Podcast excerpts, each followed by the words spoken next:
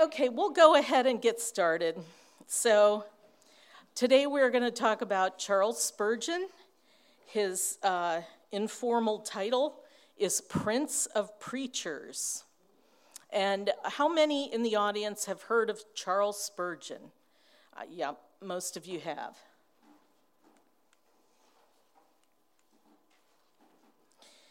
So, Charles Spurgeon was born in 1834, died 1892. He was what was known as an English particular Baptist. Uh, he was a preacher.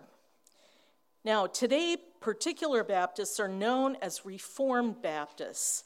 These are Baptists who embrace a Calvinist interpretation of Christian salvation. They're not Arminian in their approach to salvation. Particular Baptists arose in England in the 17th century and took their name from the doctrine of particular redemption. And this is the idea that the atonement of Christ's death would work itself out only in the elect, thereby leading them without fail to salvation.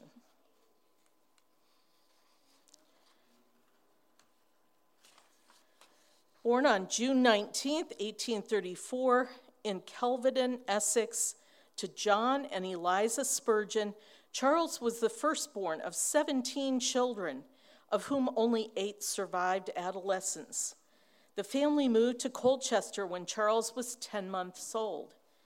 A boy who loved books, he quickly became fascinated with John Bunyan's Pilgrim's Progress, the classic. He read and reread the book many times, reading it more than a hundred times in his lifetime. As a teenager, he came under a deep sense of conviction of his sinful state. In those days, uh, you know, when people would go to church and they would listen to a preacher preach, preachers didn't uh, try to get people saved in one meeting. You know, they would preach, and the whole idea was get convicted of your sins, listen to what I'm telling you, search your hearts, examine yourselves. Uh, where have you fallen short? In other words, meditate on your sins. And they, they didn't go in for, you know, well, you can just come forward today and receive Christ. It, instead, it was an emphasis on thinking about why you need a Savior what, what sins have you committed? What is the state of your soul? Spurgeon's conversion from nominal congregationalism came on January 6, 1850, at the age of 15.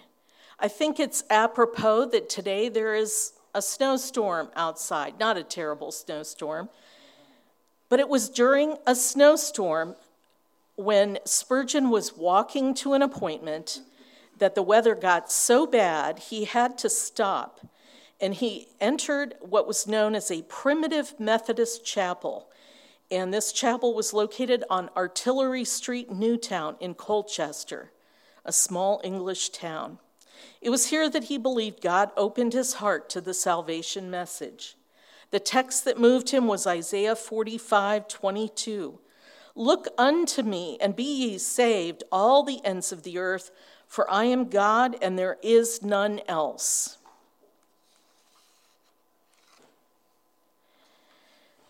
And this is a photograph of the little church building that he went into. Um, of course, things change over time, and somebody apparently thought it was a good idea to plant trees directly in front of the building. I don't know why they did that. So today, this building, you know, it doesn't look the way it did in uh, Spurgeon's day. They also created a small parking lot. Um, the building at various times was not, it did not remain a church always, um, but today it's been restored and it's a church, and you can go see it if you're ever in England. To quote Spurgeon, I sometimes think I might have been in darkness and despair until now, had it not been for the goodness of God in sending a snowstorm one Sunday morning while I was going to a certain place of worship. Years later, Spurgeon recalled the preacher's exact words My dear friends, this is a simple text indeed. It says, Look, Now, looking don't take a great deal of pains. It ain't lifting your foot or your finger, it is just look. Well, a man needn't get to college to learn to look. You may be the biggest fool, and yet you can look. A man needn't be worth a thousand pounds a year to be able to look. Anyone can look, even a child can look. But then the text says, Look unto me. Many of ye are looking to yourselves, but it's no use looking there. You'll never find any comfort in yourselves. To continue on, some look to God the Father. No, look to him by and by. Jesus Christ says, Look unto me. Some of ye say, We must wait for the Spirit's working. You have no business with that just now. Look unto Christ. The text says, Look unto me. Spurgeon looked, and he said that he could have almost looked his eyes away. He was converted that day at the little primitive Methodist chapel, and his mother expressed dismay that he had become a Baptist uh, by saying, Charles, I have often prayed for your conversion, but not that you would become a Baptist. So, although although he was in a Methodist chapel, he later joined the Baptists, if that isn't totally clear. So he listened to the preaching of someone, apparently the person who was speaking in that Methodist, to that Methodist group, and we've talked so much about the Methodists. Um, lay people often ministered. The, the person he was listening to was no no educated uh, clergyman, no, um, you know, no one special, not even an ordained Methodist uh, pastor. He was just a Methodist lay preacher who was preaching the best he knew how from this text. But Charles Spurgeon later joined the particular Baptists. And um, that did cause a lot of problems in his family. He came from a family of preachers. His father was a preacher, his grandfather was a preacher, but they were not Baptist. And to his mother, Spurgeon replied, That shows, dear mother, that God has done exceeding abundantly above all you asked or thought. On April 4th, 1850, he was admitted to the Baptist Church at Newmarket and was baptized on May 3rd at Isleham. He moved to Cambridge, where he became a Sunday school teacher. Spurgeon preached his first sermon in the winter of 1850 1851 in a cottage in Teversham while filling in for a friend while he was still only 15 years old. His speaking style was considered above average. He was just a teenager. Later, he was installed as pastor of a small Baptist church at Waterbeach, Cambridgeshire. In April 1854, after preaching three months on probation and just four years after his conversion, Spurgeon, then only 19 years old, was called to the pastorate of London's famed New Park Street Chapel in Southwark, which was a, a, sec, a particular section of London. You know, we talk about East Dayton in different neighborhoods in the Dayton area. That's how they spoke of this part of London. It was Southwark. This church had been formerly pastored by the particular or Reformed Baptist Benjamin Keach and theologian John Gill. John Gill's very famous, you may have heard of him. This was the largest Baptist congregation in London at the time, although it had dwindled in numbers for several years. It had a couple hundred people at that point.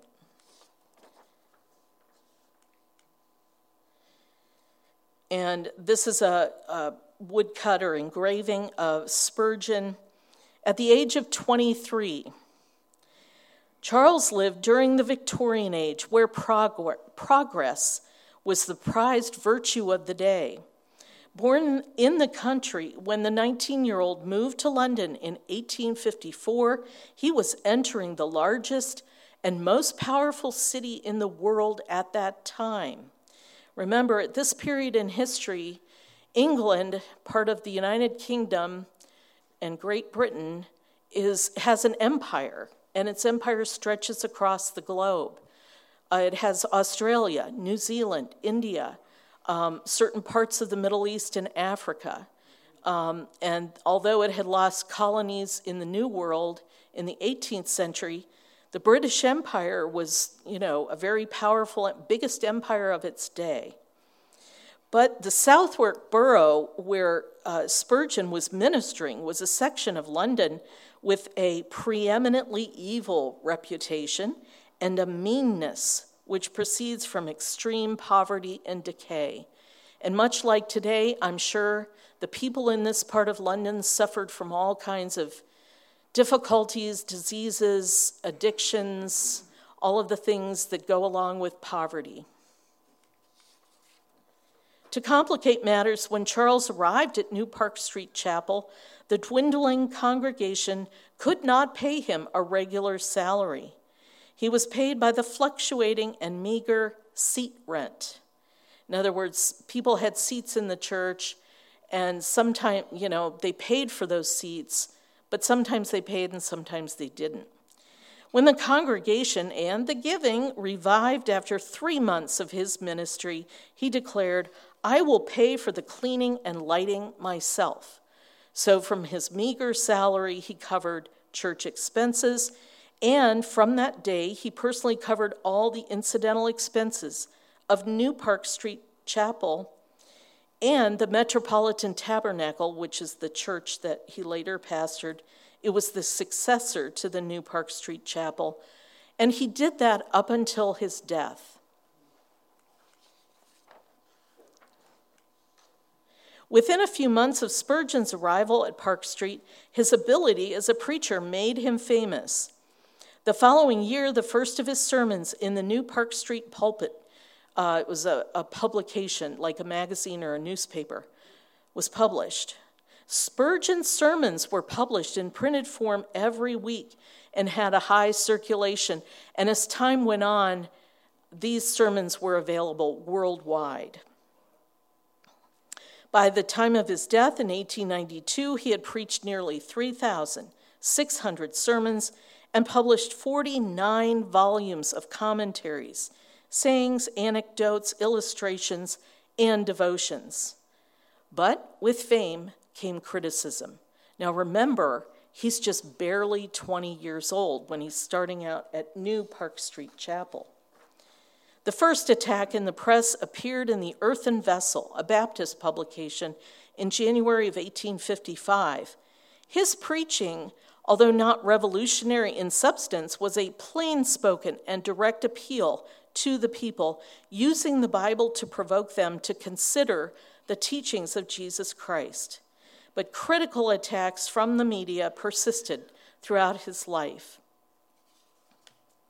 But Spurgeon's congregation quickly outgrew their building and moved to Exeter Hall, then to Surrey Music Hall. At 22, Spurgeon was the most popular preacher of the day in England, and his fame was spreading throughout the world. Many Americans read his sermons.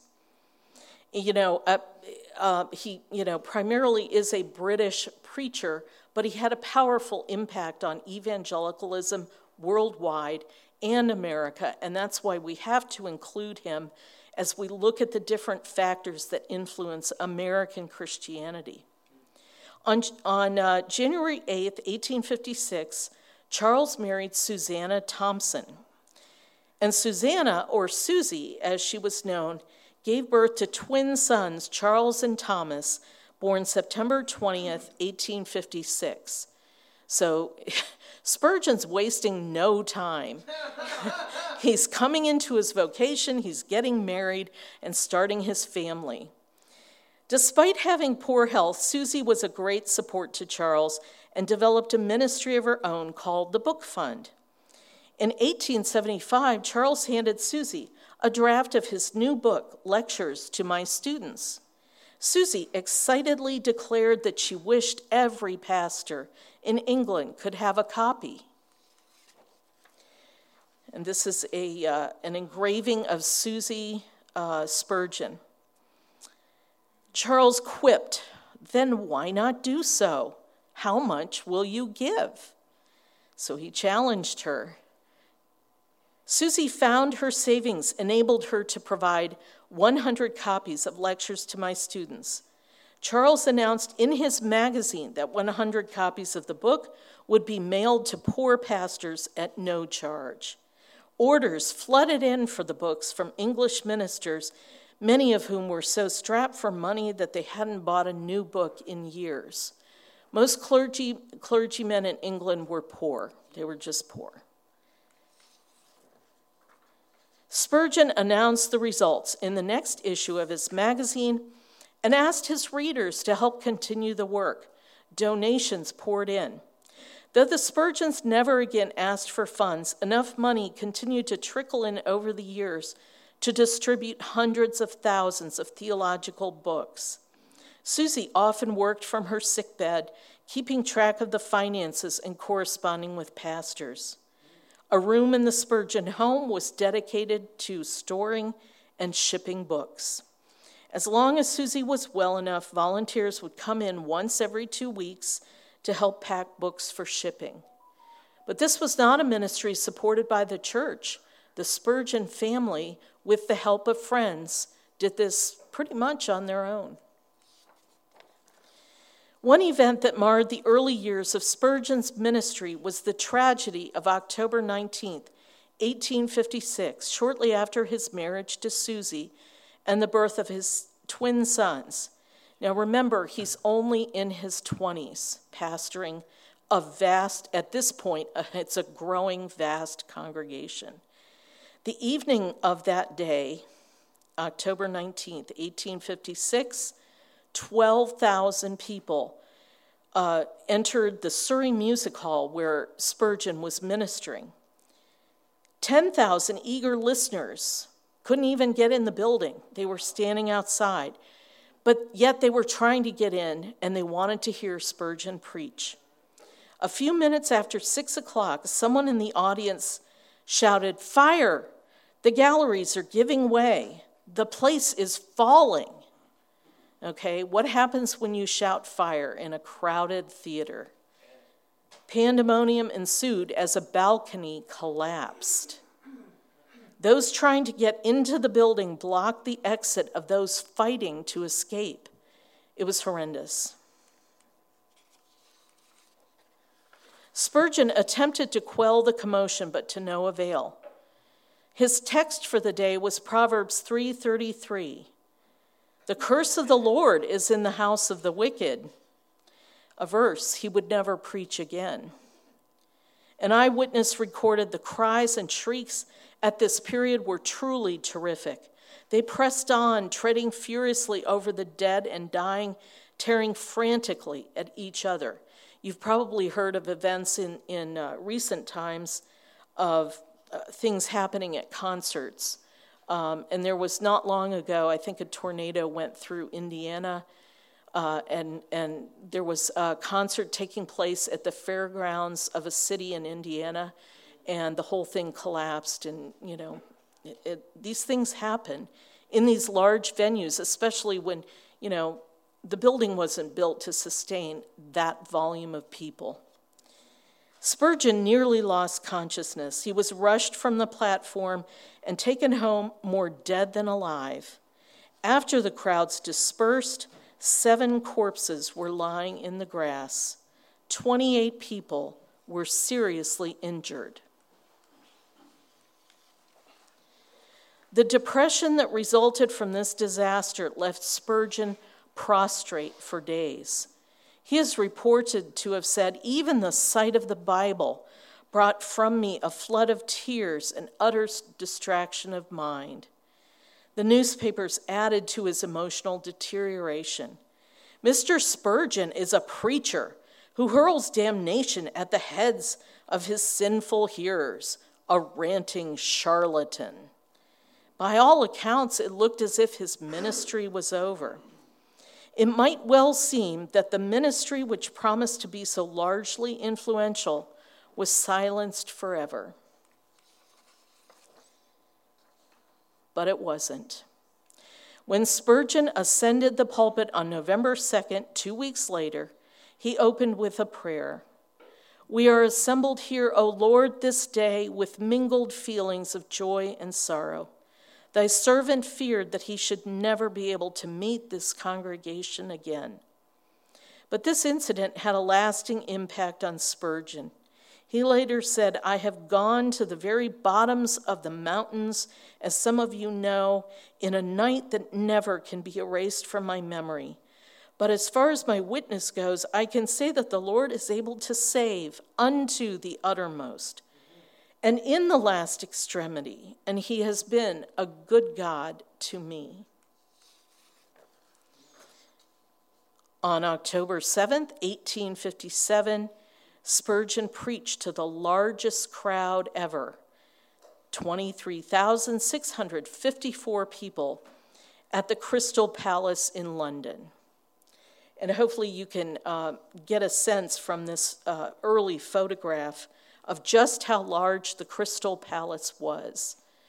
Um, the Crystal Palace was originally built for an exhibition that was put on by Great Britain um, it was the brainchild of Prince Albert, husband of Queen Victoria. And now, again, remember, Britain is at the height of its power, the height of its empire. And so in 1851, Prince Albert had decided we should show to the whole world how great we are and all the wonderful marvels of the inventions and innovations and the technology of the Industrial Revolution and all of what Britain has accomplished. And so they did this big exhibition and they built this crystal palace to be a part of that. Now, later, the crystal palace was completely dismantled, moved, and rebuilt. And when Spurgeon preached in it, he was uh, preaching in the new location. But this was a huge building. This, you know, this crowd was enormous. However, this building was much better suited to a large crowd because it had been built for that purpose.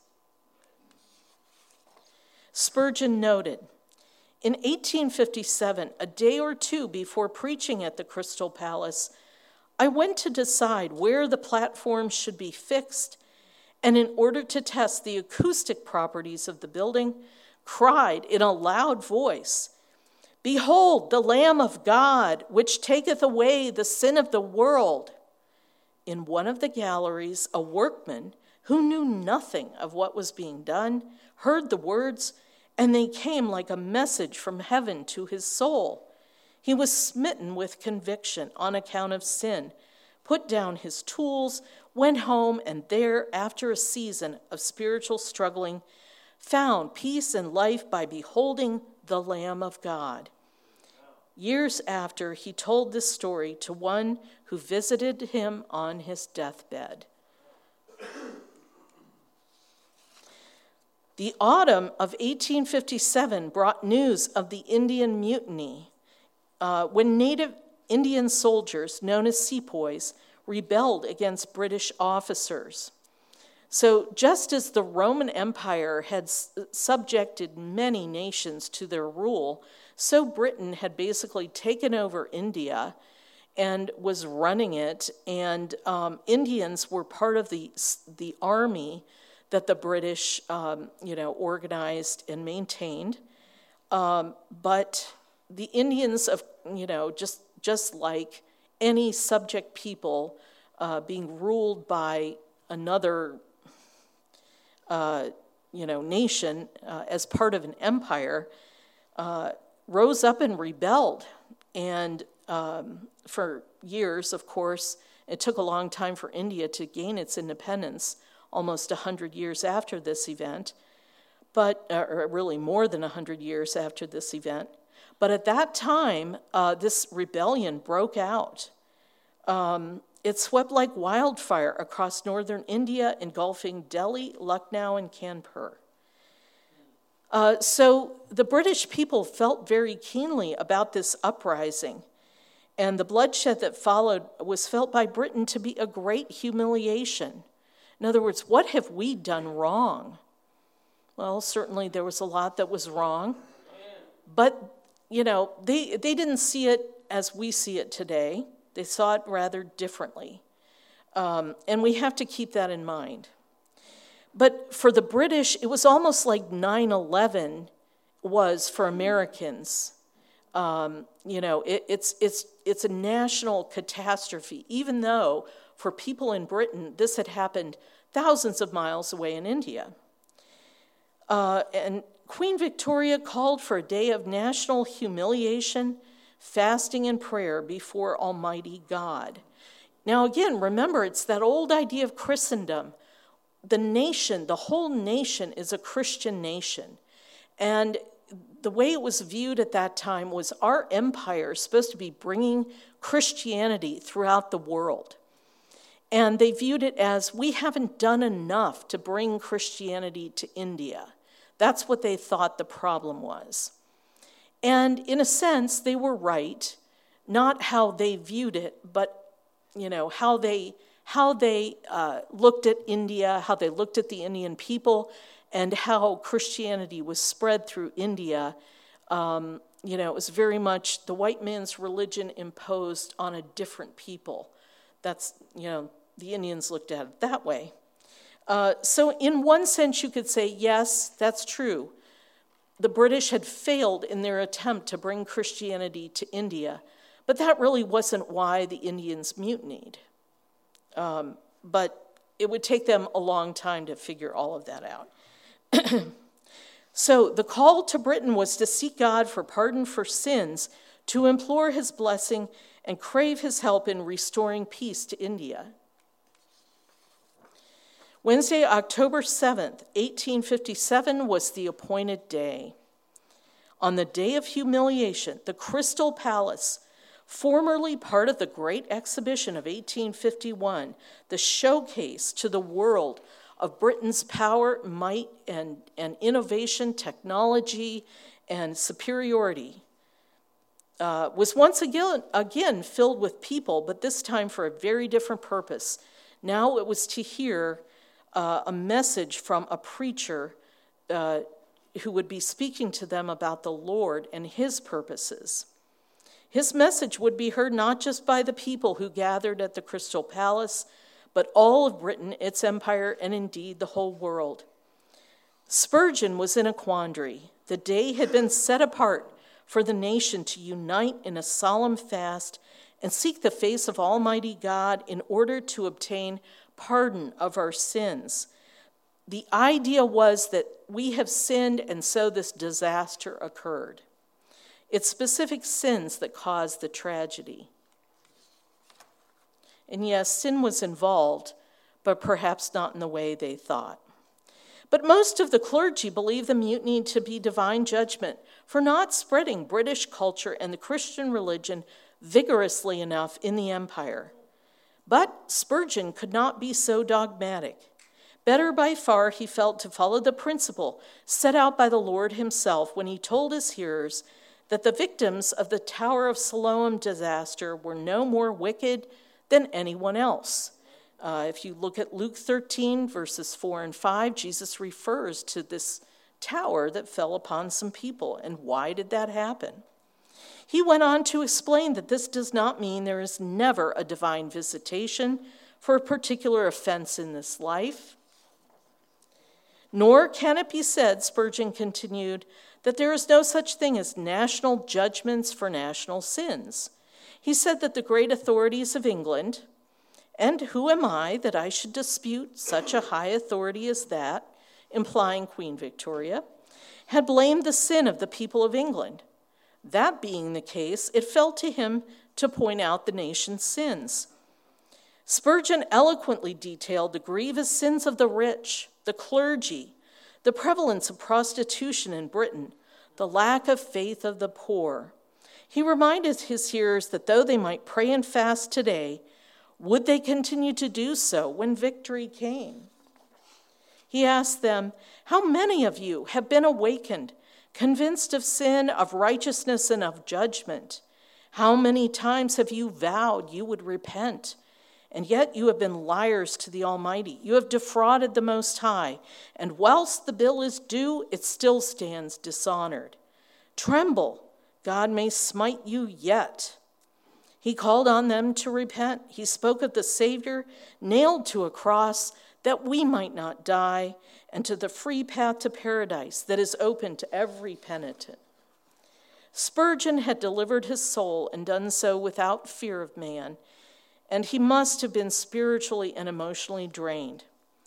In his biography, he relates how he went to bed on that Wednesday night and only woke up the following Friday morning. Thursday went missing. He slept more than 24 hours. He wrote, My dear wife came at intervals to look at me, and every time she found me sleeping peacefully, so she just let me slumber on. Of the day itself, Spurgeon said, Eternity alone will reveal the full results. By March 1861, Spurgeon's congregation moved from Surrey Music Hall to the newly constructed, purpose built Metropolitan Tabernacle in Southwark, seating 5,000 people with standing room for another 1,000.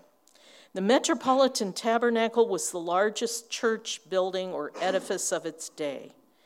And Spurgeon continued to preach there several times per week until his death 31 years later. He never gave altar calls at the conclusion of his sermons, but he always extended the invitation that if anyone was moved to seek an interest in Christ by his preaching on a Sunday, they could meet with him at his vestry on Monday morning. Without fail, there was always someone at Spurgeon's door the next day. He wrote his sermons out fully before he preached, but what he carried up to the pulpit was a note card with an outline sketch. Stenographers would take down the sermon as it was delivered, and Spurgeon would then have opportunity to revise the transcripts the following day for immediate publication. His weekly sermons, which sold for a penny each, were widely circulated and remain one of the all time best selling series of writings published in history. Besides sermons, Spurgeon also wrote several hymns and published a new collection of worship songs in 1866 called Our Own Hymn Book. Singing in the congregation was exclusively a cappella under his pastorate. Of course, with that many people, did you really even need instruments? Thousands heard the preaching and were led in the singing without any type of amplification of sound that exists today. But the Metropolitan Tabernacle and Spurgeon's ministry extended far beyond the usual church activities. By 1876, there were 22 other ministries supported by the church. The New Park Street Chapel site, uh, where he had first really started in on his ministry, was sold to allow the tabernacle to build an almshouse and school. And an almshouse was basically like a giant dormitory for poor people who were homeless. The Stockwell Orphanage was one of these ministries. This opened in 1867 and originally started with 240 boys and later expanded uh, and added girls in 1879. These orphanages continued in London until they were bombed in World War II, and yet, even after the war, they were rebuilt. They still exist today. The Colportage Association. Colporteurs were employed to take Bibles, good books, and periodicals for sale from house to house. They also were involved in visiting the sick and holding meetings, very much like the Methodist lay ministers who uh, oversaw house meetings and uh, ministered to people. These colporteurs are essentially doing the same thing. They are lay ministers. Spurgeon also raised money for hospitals seeking to make health care available to the poor. For all the successes, it should be noted that both Spurgeon and his wife had difficulties and struggles. Spurgeon was often in poor physical health, as was Susie. The incident of the panic in 1856 at the Surrey Music Hall had a profound impact on him the rest of his life. He later said, I have gone to the very bottoms of the mountains, as some of you know, in a night that never can be erased from my memory. But as far as my witness goes, I can say that the Lord is able to save unto the uttermost. And in the last extremity, and he has been a good God to me. It is recognized now that Spurgeon struggled with depression. Spurgeon do, knew by most painful experience what deep depression of spirit means, being visited therewith at seasons by no means few or far between. He warned his students fits of depression come over the most of us. Usually, cheerful as we may be, we must at intervals be cast down. The strong are not always vigorous, the wise not always ready, the brave not always courageous, and the joyous not always happy. He detailed his struggles in his book, Lectures to My Students. Spurgeon wrote Any simpleton can follow the narrow path in the light. Faith's rare wisdom enables us to march on in the dark with infallible accuracy since she places her hand in that of her great guide.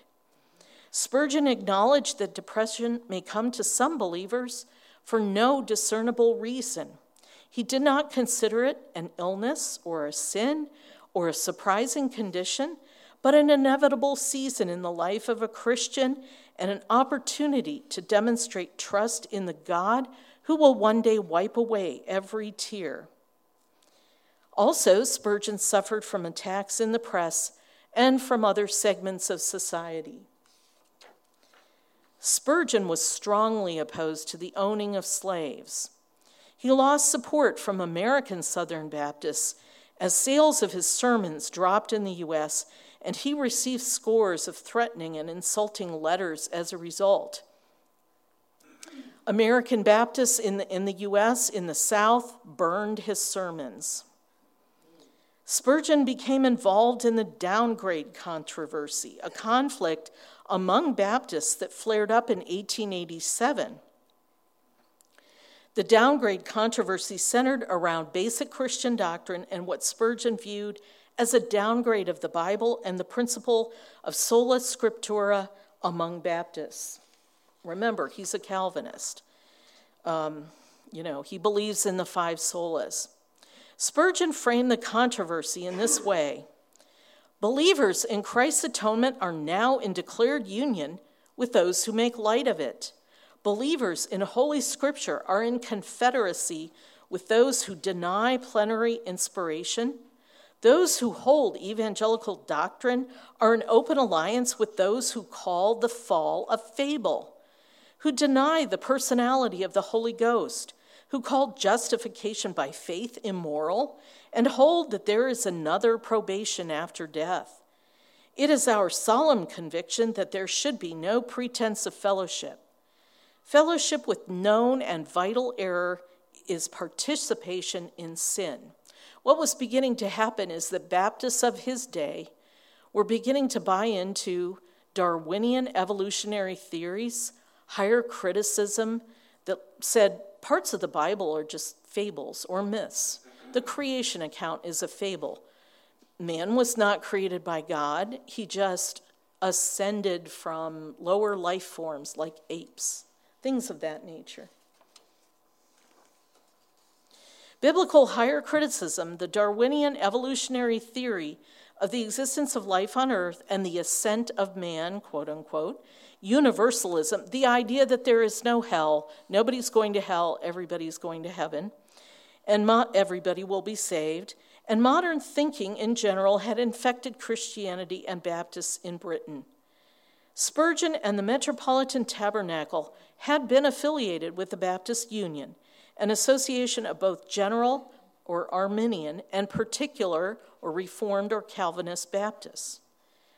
And so I should say also at this point, Spurgeon, uh, being Calvinistic in his view of salvation, scripture, and so forth, um, being a particular Baptist, or, uh, you know, believing in Reformed theology, still maintained fellowship with Arminian Baptists who have very different views on salvation, how one is saved, all of that. But as long as they adhered to the infallibility of the Bible and some basic doctrines, the deity of Christ was beginning to be attacked.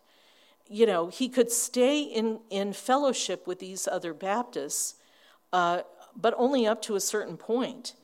You know, he could not deny the most basic fundamentals of the Christian faith. So if you frame it using the language of the modernist fundamentalist controversy, which I've used that phrase before, Spurgeon was a thoroughgoing fundamentalist. Spurgeon believed that the Baptist Union was beginning to embrace modernism, but he remained fundamentalist in his beliefs on the infallibility of Scripture, the necessity of the substitutionary nature of Christ's atonement, the existence of hell, and the personality of the Holy Spirit. Once you start attacking the deity of Christ, once you begin to question who is the Holy Spirit, you are in effect beginning to tamper with the Trinity. You are getting at the very heart of, you know, proper Christian theology. And he felt that this is the direction many Baptists were going in. So Spurgeon and the Metropolitan Tabernacle left the Baptist Union in the autumn of 1887, becoming the world's largest self standing church. Uh, he did not join any other aff- affiliation. The last five years of Spurgeon's life were marked by increasing ill health, although he continued working. When he died in January of 1892, his body was viewed by more than 100,000 people. It was, you know, it was like the death of a of a sovereign or you know a state. You know, um, he lay in state for several days to allow the crowds to to go past his body. The funeral procession was more than two miles long. And Spurgeon's legacy includes thousands of sermons, a 5,103 volume library collection, hymns, and all of the charitable works he and the church started and sustained, along with his wife's book fund for pastors. So he had a magnificent ministry, a magnificent legacy. He stands as one of the giants, certainly, uh, for Protestant Christians, English speaking Christians, not just in Britain, but throughout the world, and especially in America. And his influence continues. Um, and if you want to ever read anything by Spurgeon, uh, if you never have, I encourage you to do so. There's tons of it for free on the internet. Um, and I don't, you probably can't see. uh, lots of websites. Um, uh, some of the best are princeofpreachers.org. Uh, credomag.com has has tons of good stuff, not just about Spurgeon, but lots of good stuff. Um, so, princeofpreachers.org and spurgeon.org. Um, and uh, Midwest Bible, uh, uh, Midwest Bible Theological Seminary, and I forget where it's located, might be in Kansas. Um, they have, you know, they bought most of Spurgeon's works. They have a vast library, and again, much of what he wrote has been put online, and much of it is free downloads, just loads of it. So, um, you know, he truly, in a, in a sense, he truly burned himself out for Christ. Um, as he got older, his church wanted, made him take vacations. They made him. Uh, but even on vacation, he couldn't stop. On one vacation, he wrote a commentary on the book of Matthew. you know, he, you know, he was, he was consumed by uh, his passion for Christ and for, you know, relaying uh, the knowledge of the gospel throughout the entire world. Well, this summarizes what I have to share about Charles Spurgeon. I hope this has been helpful for you. Um, we do have time if there's a few questions or comments.